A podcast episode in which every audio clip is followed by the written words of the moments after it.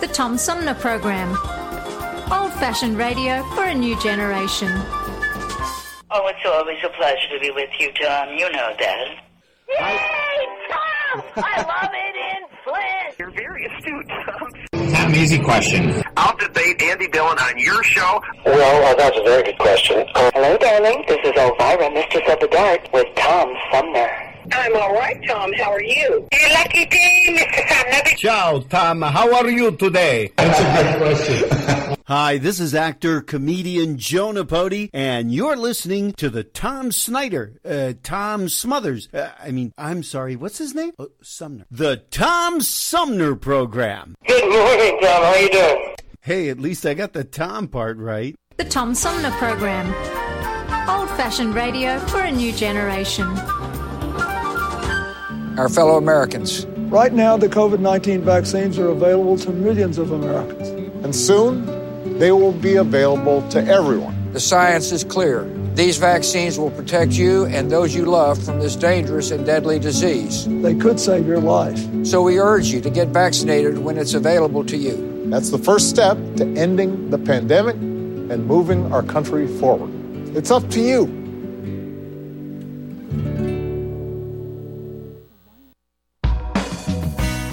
MTA Flint is nationally recognized for continually seeking to provide sustainable, reliable, and cost-efficient transportation for individuals throughout the region. Through work-related and non-emergency medical transportation and your ride services, MTA is moving people with future and alternative fuel technologies. More information about MTA Flint and specialized services is available at mtaflint.org. Hi, this is Gretchen Whitmer, and you're listening to the Tom Sumner Program. And welcome back, everybody. I'm Tom Sumner, and we're rolling into the second hour of our three-hour tour. And my guest this hour was on the show, it's been a while now, talking about his now award-winning book called The Patterning Instinct. But he has a new book. It's called The Web of Meaning, Integrating Science and Traditional Wisdom to Find Our Place in the Universe. He's been described as one of the great thinkers of our time, and it's an honor to have him back. His name is Jeremy Lent, and Jeremy joins me by phone. Hi, Jeremy. Welcome to the show. Hey, Tom. Thanks so much. I'm delighted to be here with you. Thank you. And I was trying to think how we would get rolling, and I guess I'll start with, we spoke for a minute or two before we went on the air, and you said that you spent, or you indicated, it sounded like you were indicating that you spent most of your quarantine time during the pandemic writing this book. Yes, well, I guess, to be honest, more like finishing the book, because the actual book took a few years to write and get everything completed and stuff like that. And it's amazing how even after you think you finish the book, you go through months of editing and then months of proofreading and indexing and all this kind of stuff. It's a long process. But the thing is, like, I confess that I was relatively unscathed compared to so many people, because quite honestly, I'm an introvert anyway, and so here I was in my little home office, working away, and did almost the same as I would have done if there had not been COVID. But of course, just feeling into how it's been affecting our whole nation and our world has just as traumatic for me as everybody.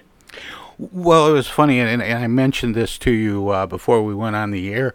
I moved my studio equipment home, planning to be somewhat unique and unusual a couple months before the pandemic hit, and then I thought this was going to be so clever and sort of noticeable that I was working from home, and then a few weeks later everybody's working from home. Right. You started a trend, didn't you, Tom? Well, I don't know if I started a trend, but I certainly felt a lot less special when it became the norm. But let me ask this, and it doesn't surprise me that it took a while to put this book together. I mean, anything titled The Web of Meaning integrating science and traditional wisdom to find our place in the universe seems like it's a pretty tall order, Jeremy. But let me ask you this to get our conversation started. Do the disciplines of science and traditional wisdom search for the answers to the same questions? Wow, what a great way to start to kick this off. That's a great question.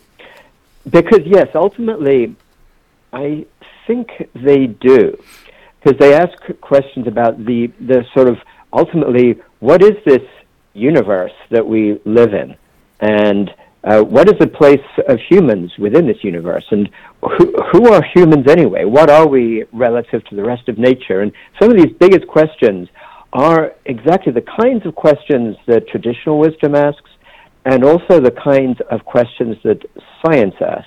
The one difference that maybe we should add there, though, is that traditional wisdom practices all over the world also ask the question of, how should I live? You know, how can humans really achieve the best quality of life, and how morally should we act towards others around us and the rest of the world? Most of science tries to stay away from that question as hard as possible. But recently, some elements of science have moved towards those kinds of questions. And that's one of the areas that I explore, actually, in the book, how certain people in the forefront of science are beginning to ask that question, too. Well, we see at least some evidence of that in the research into climate science. And climate change, and there are recommendations coming from the world of science about how we might live so as not to do further harm. That's right. That's right. And in fact, we see an interesting debate going on in the scientific community on just this issue about, like, moving from trying to describe what is to trying to make a call for what we should do. And, you know, for decades, many scientists felt their job was to describe what's going on, but then stop right there. And anybody who actually moved towards a more advocacy position was criticized, even within the scientific community. But then people like Michael Mann and others began to kind of break that kind of artificial gap, if you will, started to just say, no, we need to do something about it. And increasingly, not just in climate, but also in areas like marine biology or biodiversity or anything to do with scientists who are looking at how our civilization is destroying so much of the richness of life. People feel more and more compelled to move into an advocacy place because they're advocating not just for themselves, they're not just taking some parochial position, but they're advocating for the very richness of life that they're studying. And some of them are just heartbroken by what they see going on. Well, and to oversimplify it, you know, the job of scientists is to look at what's happening to the planet and then discover it's bad. And now they're adding the element of don't do that. Right.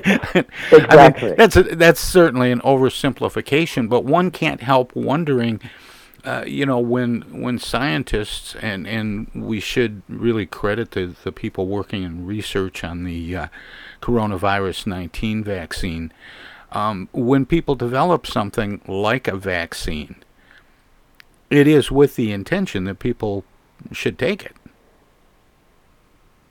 Yes, that's right. And there are so many scientists that act in that way of really believing and feeling strongly that their job is to really act for the best interests of all of life.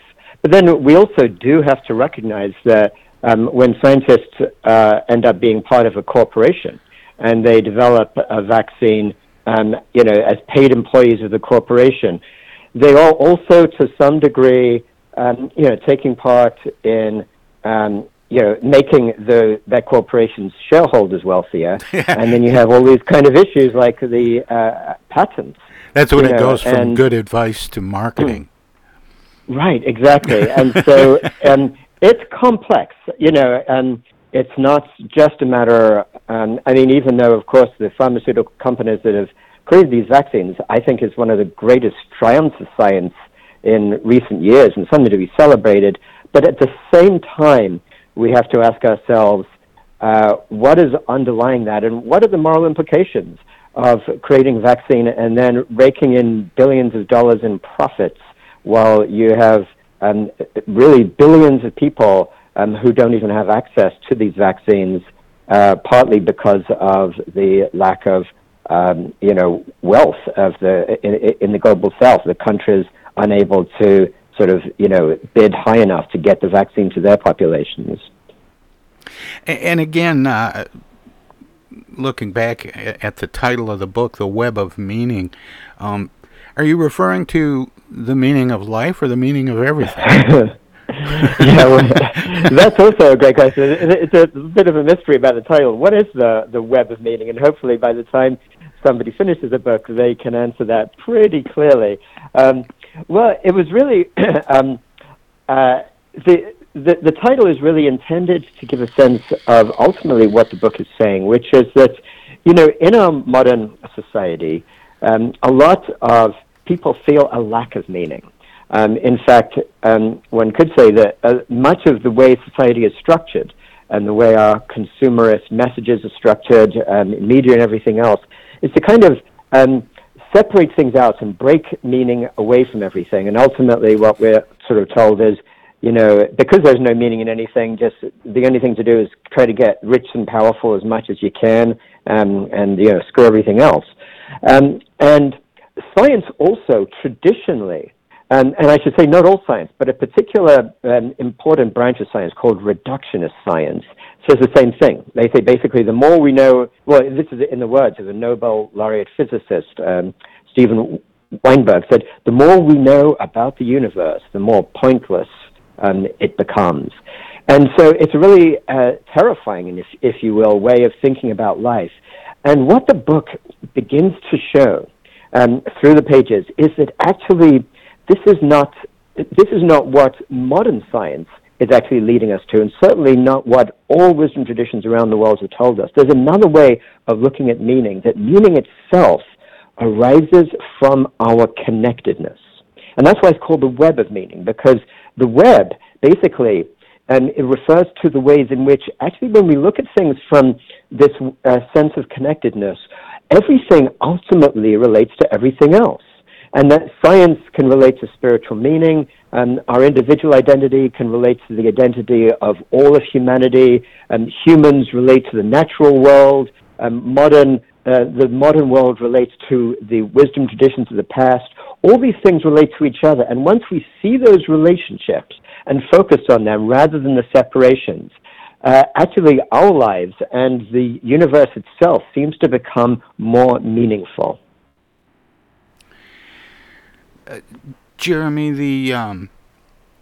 the other part of the title, Integrating Science and Traditional Wisdom to Find Our Place in the Universe, I want to talk about that overlap of science and traditional wisdom, because it's surprising how much traditional wisdom and the answers that we've been living with throughout human history, in many cases, are being proven out by science. It is, and actually that is one of the big themes of this book, that there have been so many areas where a sort of old-fashioned mainstream science said, oh, traditional wisdom is a bunch of nonsense.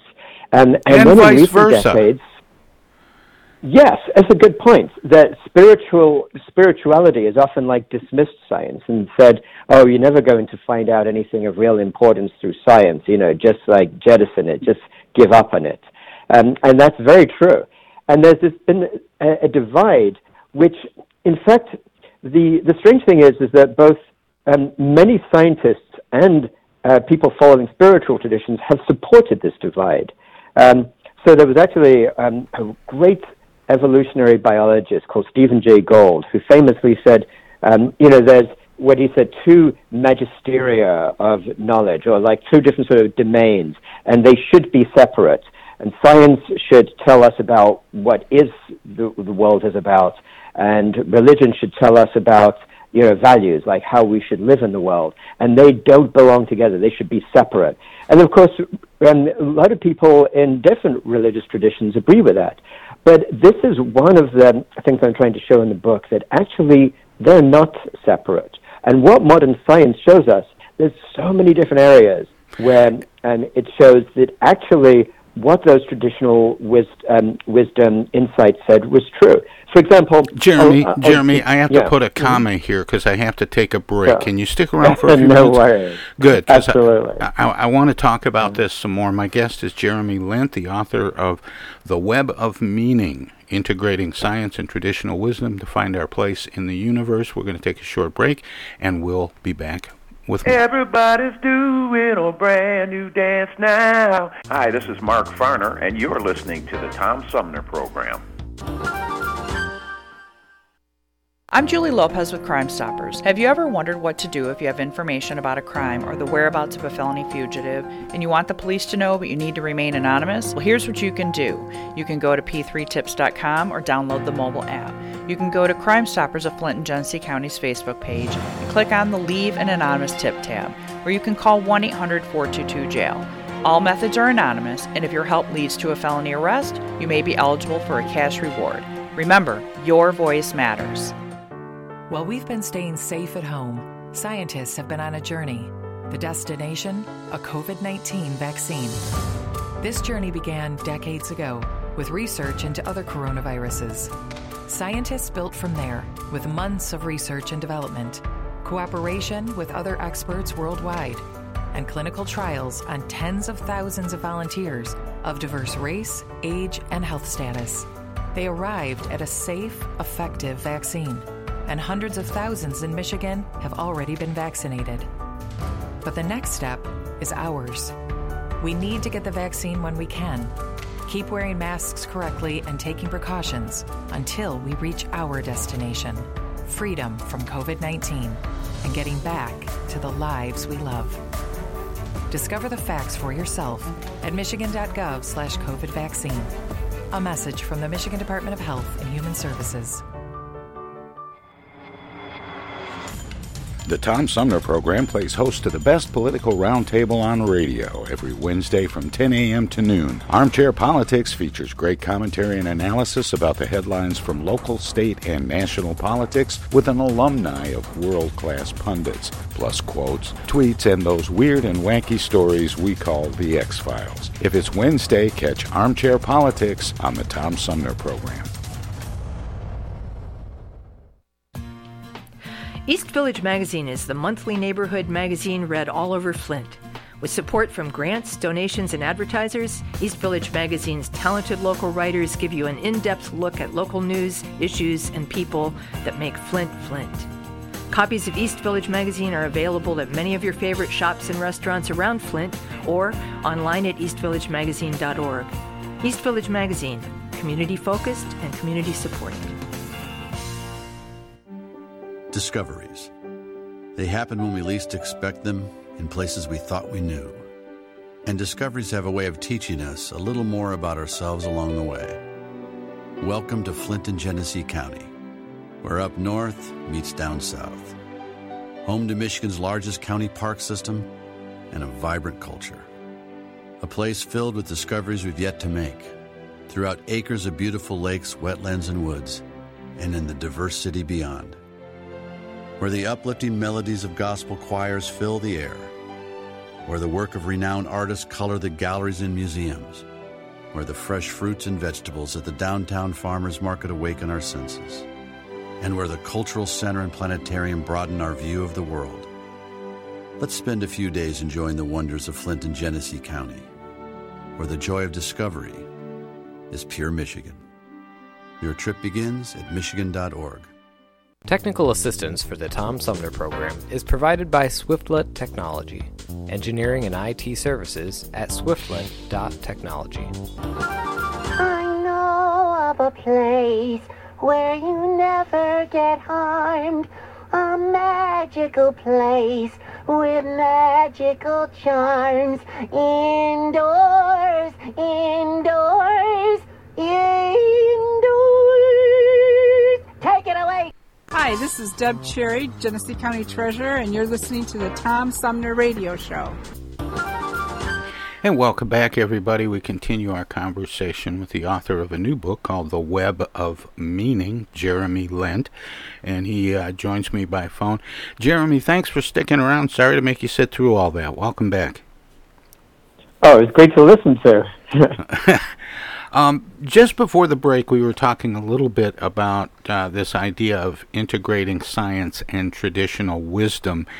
And the belief by some that science was out to disprove traditional wisdom, and traditional wisdom was distrusting of the intentions of science. Right, exactly. And then I was going to give you a couple of examples. There's a fair number, but just a couple of ways in which what traditional wisdom always said that was discounted by science turns out to be true. I don't mean to interrupt, but I think of the things that we find out in astronomy that, you know, are just reconfirming things that were seen and reported hundreds, if not thousands, of years ago. Well, what's an example that comes to your mind in astronomy, Tom? Just the position of planets. Right, exactly. No, I think that alone is amazing true. When you consider they didn't have, you know, space rovers and, you know, high-powered telescopes and all that. They just laid in the desert and looked at the night sky and figured out, you know, eventually that the Earth rotated around the sun and that we were one of 9 planets, or now 8.5 planets. 8.5, exactly. It is amazing. But then if you look closer to home, like just on our Earth, you know, one of the things that traditions around the world would say, like indigenous traditions especially, is that basically all living beings are our relatives. And that all living beings have sentience, you know, have actually something they can teach us. And of course, for centuries, modern science scoffed at that, you know, what ridiculous, and actually came up with this idea that actually living things are really just machines, and we can figure out how they work, just like, just all the little pullers and strings that make them work, and that's all they are. And then, in recent decades, it turns out that those indigenous insights were completely right, that actually if you look, evolutionarily speaking, we share about half of our genes with a banana, believe it or not. I mean, we actually, if you look at all the different things that make us sentient creatures, we are, if you go back long enough, a few billion years, every single living entity on this Earth, even the tiniest little bacteria in some pond somewhere, comes from the same ancestor that we come from. And in fact share, even the bacteria share about 30+% of its genes with us. So amazingly, we are all connected in that way. And what modern science shows that actually all of these things have sentience. Trees actually have about 15 different senses, even way more than we can even imagine. And what's interesting about decisions. That are some of the ancient Eastern philosophies that were scoffed as being sort of woo-hoo, you know, we're all one with the universe. Right. And yet we are.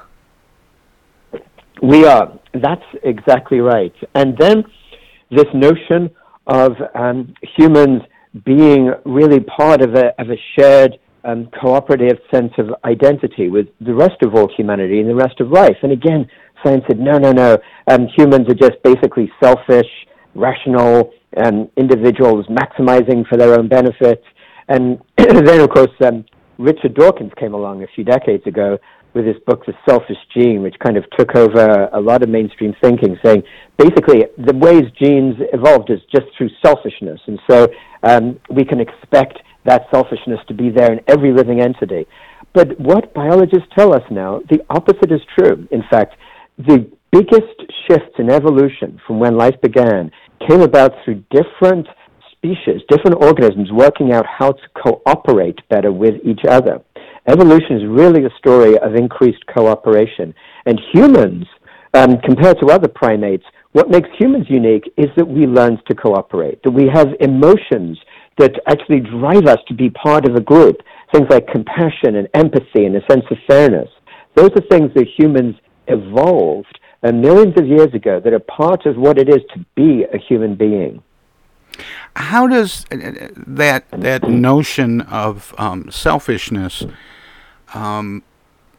stack up alongside natural selection? Yes, and that's what's so interesting. The sort of mainstream story that we all kind of take for granted because we've heard it so many times is that what natural selection does is it allows those entities with the genes that are the most competitive, like whatever species it is, the individuals that are the most competitive and that are better at out-competing the others are the ones that get selected, and that's why in each case, each species, anyone who's alive today is the result of this ruthless competition among their genes and among other elements in their species. Yeah, only the strong survive. Exactly. There's that sense. But there's another story, and it's not that this story takes the place of that first story, but the story adds, like it complements that first story, and it makes for a far more complex understanding, which is that oftentimes within groups, it's groups where people learn to work together outcompete groups that don't learn to work together. So in fact, that was true with humans. When they found themselves pre-humans, primates in the savannah in a changed environment millions of years ago, it was dangerous, it was scary, it was changeable. Those groups that learned to work together, and actually, some went out hunting, some looked after the little ones back in the camp. They learned to hang around the fire together. They learned to cooperate, and those groups were the ones that were successful. And in some group where you had a couple of sort of big he-men. The sort of big man saying, no, you just listen to me, you do everything I say. Those groups didn't work out so well. And in fact, oftentimes the rest of the group would gang up on that kind of guy who was too big for his britches and actually bring him down. And that's what evolved in humans. So what we see with natural selection is that there is some competition always. I'm not saying just sort of throw that out of the mix. But there's also cooperation. And if the two together create this complex array of what I actually call, it's like harmony. It's like what evolution does is it works out these things together to create something that is richer than just the parts. There's a funny scene in a television show I was watching where the characters were facing an extinction event. A meteor was going to crash into the planet, and they had access to a bunker that they thought would allow them to survive, but there was limited space. And they were fighting over who should be included, and some of the women wanted the UPS guy that wears the tight shorts. and there were a couple of other, more brainiac types. And one looked to the other and said, well, somebody's going to have to, reinvent the phone. And, and one looks at the other and says, do you know how to invent a phone? And they stood there scratching their heads going, I'm not sure I do. But that's, that it just kind of plays off your point that bigger and stronger isn't necessarily the dominant influence in what should survive. That's right. And yet, our society has developed in such a way that it tells us that actually, bigger, stronger, or we can sort of translate that in modern terms, like wealthier and more successful and higher status are what really matters. And a lot of what I offer in this book is a way of looking at our lives, looking at the world, that leads to a different set of values, recognizing that actually being more focused on community, more focused on our relationships with others, and communities being more focused on their relationship with the rest of life, actually leads to much, much greater well-being. And this is not just wishful thinking. Again, I'm integrating science and traditional wisdom. It's actually a ton of science actually has come to show, to prove that, and to show hard evidence for that. Well, I'm beginning to like the title of your book more and more as we talk. And I didn't realize I was going to do this, Jeremy. It seems to have broken into three parts. We talked about the web of meaning, and we talked about integrating science and traditional wisdom. But then there's this third part, to find our place in the universe. Do we really have any idea of what our place in the universe is, or are we just occupying the place we happen to be? Well, yeah, you're asking the big questions, aren't you, Tom? Yeah. I didn't realize I was going to do this by just, parsing the title into three segments, but it kind of fell into that. But it works, I think, for trying to get an idea of what you're trying to share with the book. Right, sure. And this is a big question. And even though it may not be a question that people ask sort of every day of their lives, it's not like they necessarily wake up and sort of get ready for work and brushing their teeth saying, hey, where do I belong in the universe? It is a question that almost every human asks at some point in their lives, and there's the deep questions that oftentimes the answers to that question affects many of the ways in which we make sense of things in our daily lives. Well, everybody is familiar with the "Why am I here?" question, right? And of course, the other big question: and where are my car keys? But, but exactly. But that is a universal thing. That why am I here? What is my purpose? What it is. It put is. Better, what and, is my place in the universe? And in traditional communities, there was always a story, about how humans are part of the community, part of life, etc. And then in the last few hundred years, again with the rise of science, there's been this kind of disconnect where people look. There's this famous quote of a scientist called Pascal, who looked up at the stars in the sky in somewhere in the 17th century, and he said, those dark black places between the stars that I look up at the sky, they terrify me. And it's a sense of existential dread, like, oh, this universe is so bleak, so vast, so expansive, and we humans are so tiny within it. And all that, there's a kind of a true, factual elements to all of that. And this is the thing about finding our place in the universe. So some people go, okay, it's all meaningless. We just kind of do what we do and try to fill in those black spaces and try not to think about them too much. Other people say, well, let's believe in a God, and then I feel better because I know God's there, and so I can just kind of pray to God and everything will be okay. But what I'm offering is something a little different from that. That actually what modern science begins to show us is that this is actually a universe where the connections between things actually are more important than the things themselves. And when you begin to recognize that, and you begin to recognize that as humans, we're just kind of part of this flow of life that's been going on for billions of years. And we live in a universe that actually led to the creation of life. And who knows how much life in other places in these distant stars that we look up in the sky. That we begin to recognize that if we focus on those connections rather than on the separations, our place in the universe gets to be much more feeling like we're at home here. Once we begin to start looking at the connections, actually my very identity is part of connecting with other people around and this kind of flow of life of which I'm part, even the fear of death becomes a little less terrifying, basically, because I get to realize that actually the life within me keeps going, and the ways in which I have impact on others, those becomes almost my spirit, and that stays alive even after I'm gone. And it's a different kind of feeling that enables us ultimately to feel at home in the universe rather than alien to it. And that's, you know, a big part of traditional wisdom was coming to terms with death and gravitating to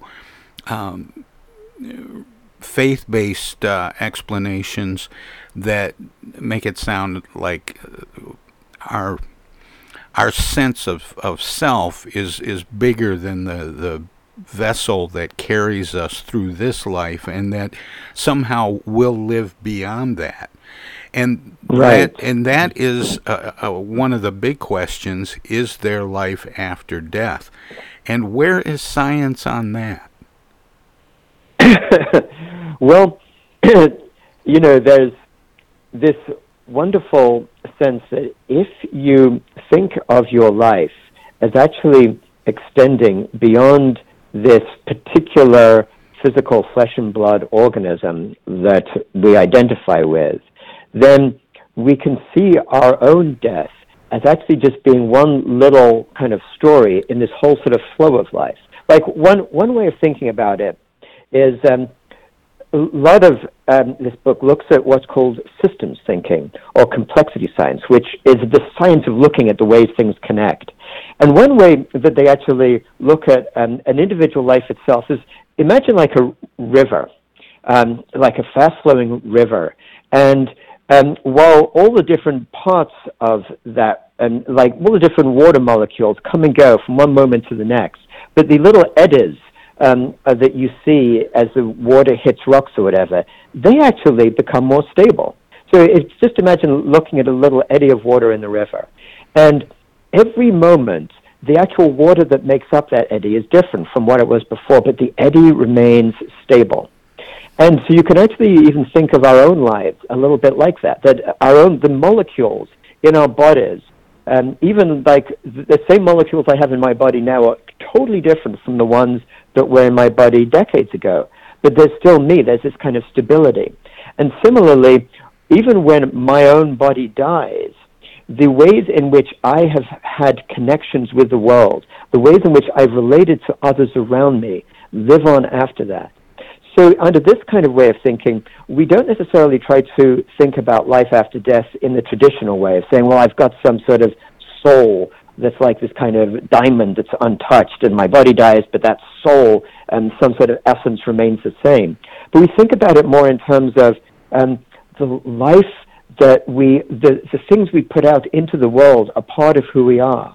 Like imagine somebody like Martin Luther King Jr., you know, who was, you know, assassinated decades ago, and yet the qualities that he embodied, the actual ways, his voice, the very timbre of what he said, the very the feeling tone of who he was, exists in millions and millions of us right now, that feeling tone. So in that sense, Martin Luther King Jr. is alive and actually having an impact on the world in ways that are so incredibly important that, you know, if presumably if he could have known when he was alive that kind of impact, it would have made him, I would expect, feel very differently about about the work he was doing, about the magnitude of it. You've got me rethinking my epitaph. Tell me about it. I was jokingly, my epitaph was to be, it wasn't much of a living, but it was a hell of a life. But I'm thinking now maybe it should be what's next. I love it. I love it. It's always so much fun to talk with you, Jeremy. And you were here when you came out with the book, which is now an award-winning book, The Patterning Instinct. Now the book is The Web of Meaning that we've been talking about, integrating science and traditional wisdom to find our place in the universe. So you found the patterns, you found the web of meaning. What are you looking for next, Jeremy? What's the next big thing for Jeremy Lent? Well, yeah, I'm glad you asked me that, because it's really the next big thing I think is one of the most exciting possibilities for us as a society going forward. And it actually, the next thing I'm working on is where this current book, The Web of Meaning, leaves off. Because at the end of this book, The Web of Meaning, and the last chapter looks at the way our society has been working and our growth-oriented economics have been working to actually basically unravel the web of meaning, to lead to potential collapse, leading to all kinds of breakdowns of what we're used to. And it looks at the underpinnings of our society itself, this civilization that is based on wealth accumulation. And it begins to ask this question, what would it look like if instead we could actually essentially change the operating system of civilization? What would it look like if we could actually build a civilization that was based on the principles of life itself that have enabled ecologies, ecosystems, to be healthy for millions and millions of years? And a lot of people are calling this nowadays an ecological civilization. And it would look like a civilization we would all want to be part of, which was one that actually encouraged well-being, actually encouraged a sense of justice, actually encouraged a sense of symbiosis between humans and the living earth. And so the next book that I plan to write is actually going to be on this vision and pathways toward an ecological civilization, a place of potential future flourishing for all of humanity on a healthy earth. And that might seem like just some sort of ideal far away from our current reality. But the reality is unless we make these changes to something like this right now, we're not going to be looking at a long-term future for a civilization, you know, looking into the next century or so. Jeremy, I was just, for some reason, when you were talking about the accumulation of wealth, I was thinking of very, very early development of civilization when, you know, when survival was job one, and it led to the creation of tools and things were collected. There was a certain collection of objects, but it was all about being able to do the work that was necessary to survive and thrive and live. Yes, and also interestingly, it was about actually doing stuff to thrive in community. And what has been, what's so fascinating is that actually when people have studied how nomadic hunter-gatherer tribes live, which is basically how all of humans live for like 95% of our history, it turns out that they live quite easily. There's this sense that we sort of have, again, from our sort of mainstream worldview that, back in those days, it was like this kind of scrabble existence. People barely survived from one day to the next or one year to the next. The opposite is true. Actually, people who live these nomadic hunter-gatherer lifestyles have tons of leisure time. They spend more time than almost any of us are used to, actually singing together, gathering around the fire, doing things together, actually being in community, enjoying each other as community. And Jeremy, so in a way, it's like rediscovering that. I hate to interrupt again, but I have another break coming up. Can you stick around and we'll wrap this up? Absolutely, Tom. All right. My guest is Jeremy Lent, the author of The Web of Meaning, Integrating Science and Traditional Wisdom to Find Our Place in the Universe. And we'll have a little more with Jeremy right after this. Hello there, citizens. Darkwing Duck here. And every time I'm in Flint fighting crime, I always stop by the Tom Sumner program. Don't forget, stay dangerous. Darkwing Duck out. While we've been staying safe at home, scientists have been on a journey. The destination, a COVID-19 vaccine. This journey began decades ago with research into other coronaviruses. Scientists built from there with months of research and development, cooperation with other experts worldwide, and clinical trials on tens of thousands of volunteers of diverse race, age, and health status. They arrived at a safe, effective vaccine and hundreds of thousands in Michigan have already been vaccinated. But the next step is ours. We need to get the vaccine when we can, keep wearing masks correctly, and taking precautions until we reach our destination, freedom from COVID-19, and getting back to the lives we love. Discover the facts for yourself at michigan.gov/COVID vaccine. A message from the Michigan Department of Health and Human Services.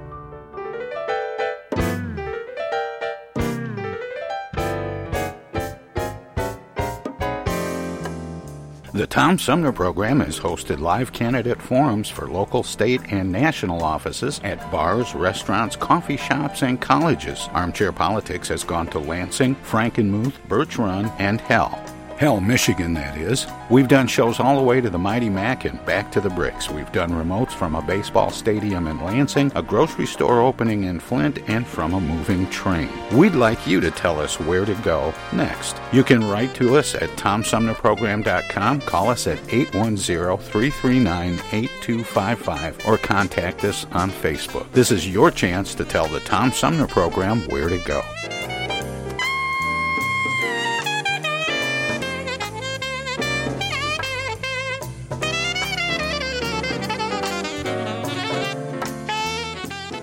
Say, objection. I object!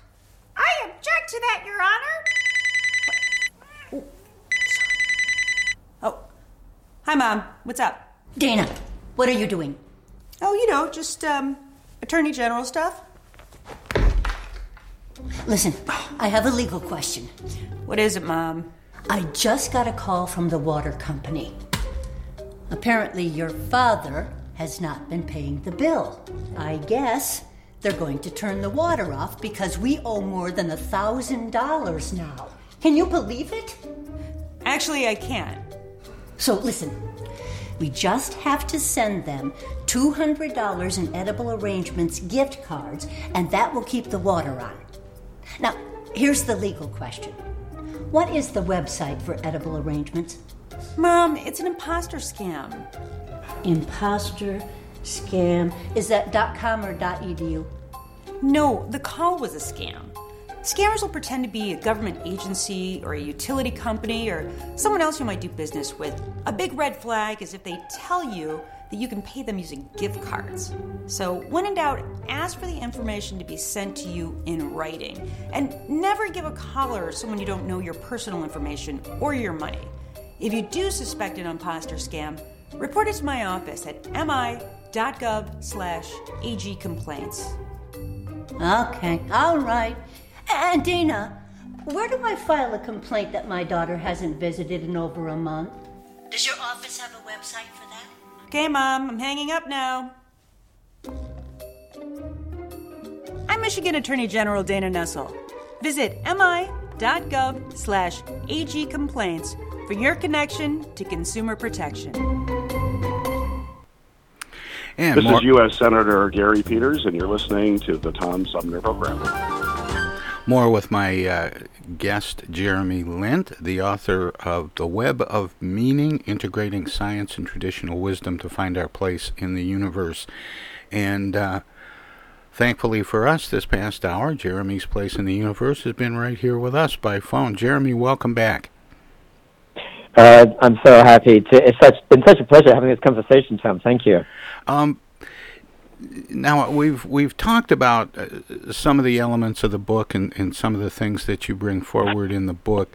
When did or does the book officially drop, as they say? Well, it's actually going to be published a little bit earlier in the UK in just a week or two, and here in the US, the publication date is July 13th, but here's a little tip for people. If you go to the website of the publisher, New Society Publishers is their name, and you buy the book there, they'll actually send it to you before the official publication date, even in just a couple of weeks from now. So, and they're also offering a really good discount, just like you might get on Amazon. So you go to New Society Publishers website, buy the book there, and you'll get it before you know it. And now we've kind of explored the contents of the book, but what are you hoping readers will get out of it? Yeah, I've been thinking a lot about that. As I was writing it, and as it was coming out to press, and what I really hope is that people who are curious about their place in the universe, people who feel there's something that's not quite right about the way the world works, about the way our society is so unfair, about these kind of crises that our society keeps reeling into from all the time. People who aren't quite satisfied by the answers they've been told. I'm hoping that they'll read this book and begin to piece it together in a way that they might not have thought about before. That by the end of reading this book, the people will say, wow, my mind is blown. I'm actually seeing things in a way that I hadn't thought about ever in my life. And it's a way that both makes sense to me and makes me feel better about who I am as a person and what I'm doing in this world. Well, I want to commend you for continuing the work on the book and getting it finished up during the pandemic. You'd be surprised, Jeremy, at the number of very successful writers, bestsellers in some cases, who I've asked, if they were productive during the pandemic, and you'd be surprised at the number of them who said, "Nah, I was kind of shell shocked. I was kind of like a deer in the headlights. I really didn't do as much as I maybe should have with the time I had."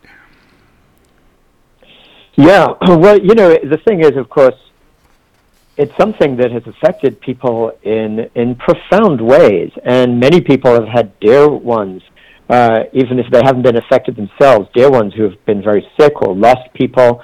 Sure. And so I just think that this is a moment, this pandemic has been a moment for us to really understand this sense of connectedness that I'm talking about.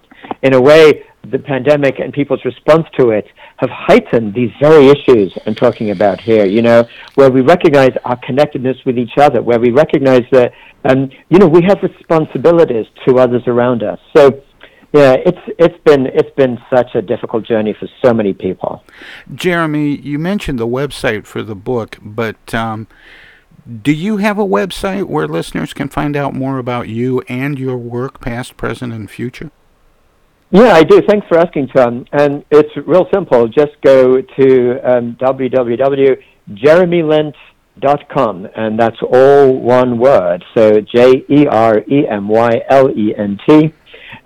and you'll see it right there. And actually, you'll see a lot of stuff talking about the book, The Web of Meaning. And you can even for free download the introduction, so you can just get a taste of it yourself right there on the website.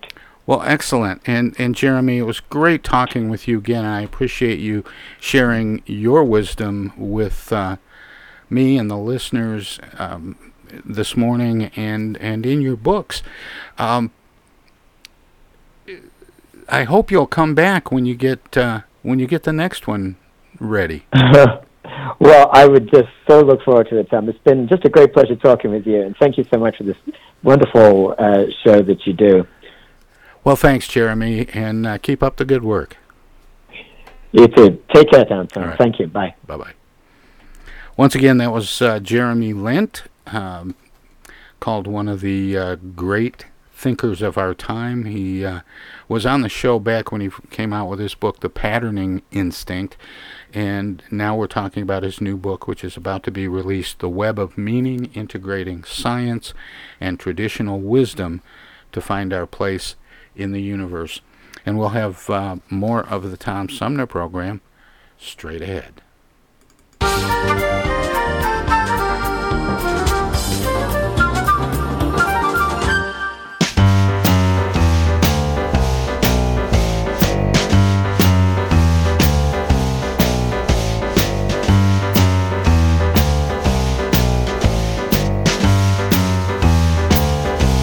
Won't you come over? Won't you stop by? Won't you come over, baby, and hold me? I'm lonely, that's why. baby, what you up to? Can you come out and play? Well, I know that you could help to chase these blues away.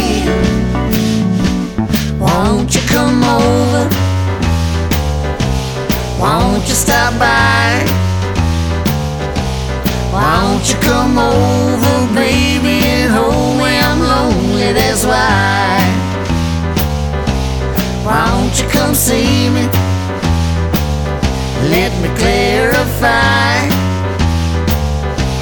Won't you come over, baby, and hold me? I'm lonely, that's why. So how'd you like to help somebody? Would you do a good deed? If you help me, I'll help you. And this is how we proceed. Why don't you come over? Why don't you stop by? Why don't you come over, baby, and hold me? I'm lonely, that's why.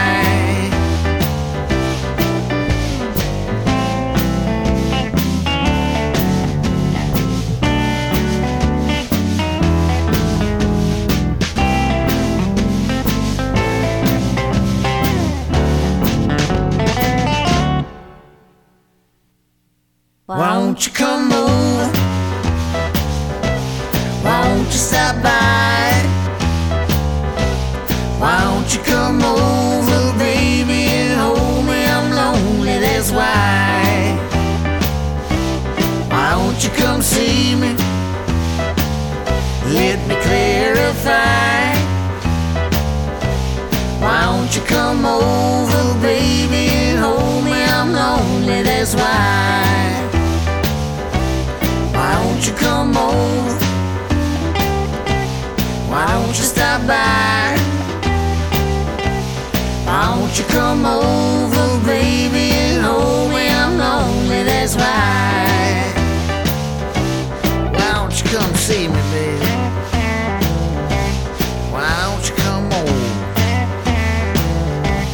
Why don't you stop on by, baby? I feel a little lonely.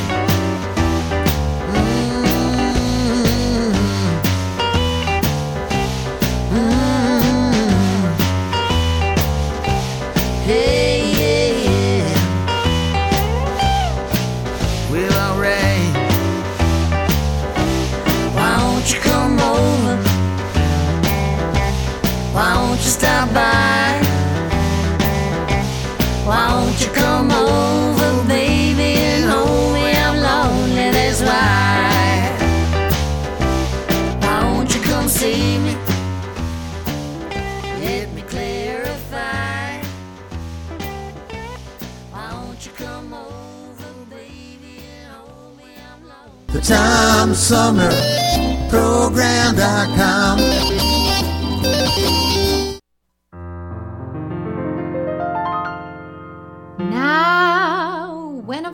Comes along that's spreading like a plague, and POTUS and his lackeys have been nothing if not vague. Well, then you've got to trust the CDC and listen well, unless you want to bid our free society farewell. There is a super bad, transmittable, contagious, awful virus, and if we don't act quick and social distance, it will mire us in a stretch of quarantine that lasts until July. A super bad, transmittable, contagious, awful virus. And if you got a better cough in your arm, and if you got a better... Now, back in 1918, influenza had its run, but half the docs were busy overseas with World War I. Today we have mass media and scientists to say, if you don't want this virus, well then stay 6 feet away. Super damn important that we practice isolation, because we're asymptomatic while it's an incubation. We'll overwhelm our hospitals if there's not mitigation. It's super damn important that we practice isolation. If we don't do it, then we're all gonna die. If we don't do it, then we're all gonna die. And so I hope at last you'll take this lesson here to heart, cause it's already scary and we're only at the start. If you get bored, just think of the immunocompromised, who can't go much of anywhere unless it's sterilized. Oh, super bad, transmittable, contagious, contagious, awful virus. If we don't act quick and social distance, it will mire us. In a stretch of quarantine that lasts until July, a super bad transmittable, super bad transmittable, contagious, awful virus. Super bad transmittable. Hi, I'm Alexander Zodjian. Don't touch that dial. You're listening to Tom Sumner.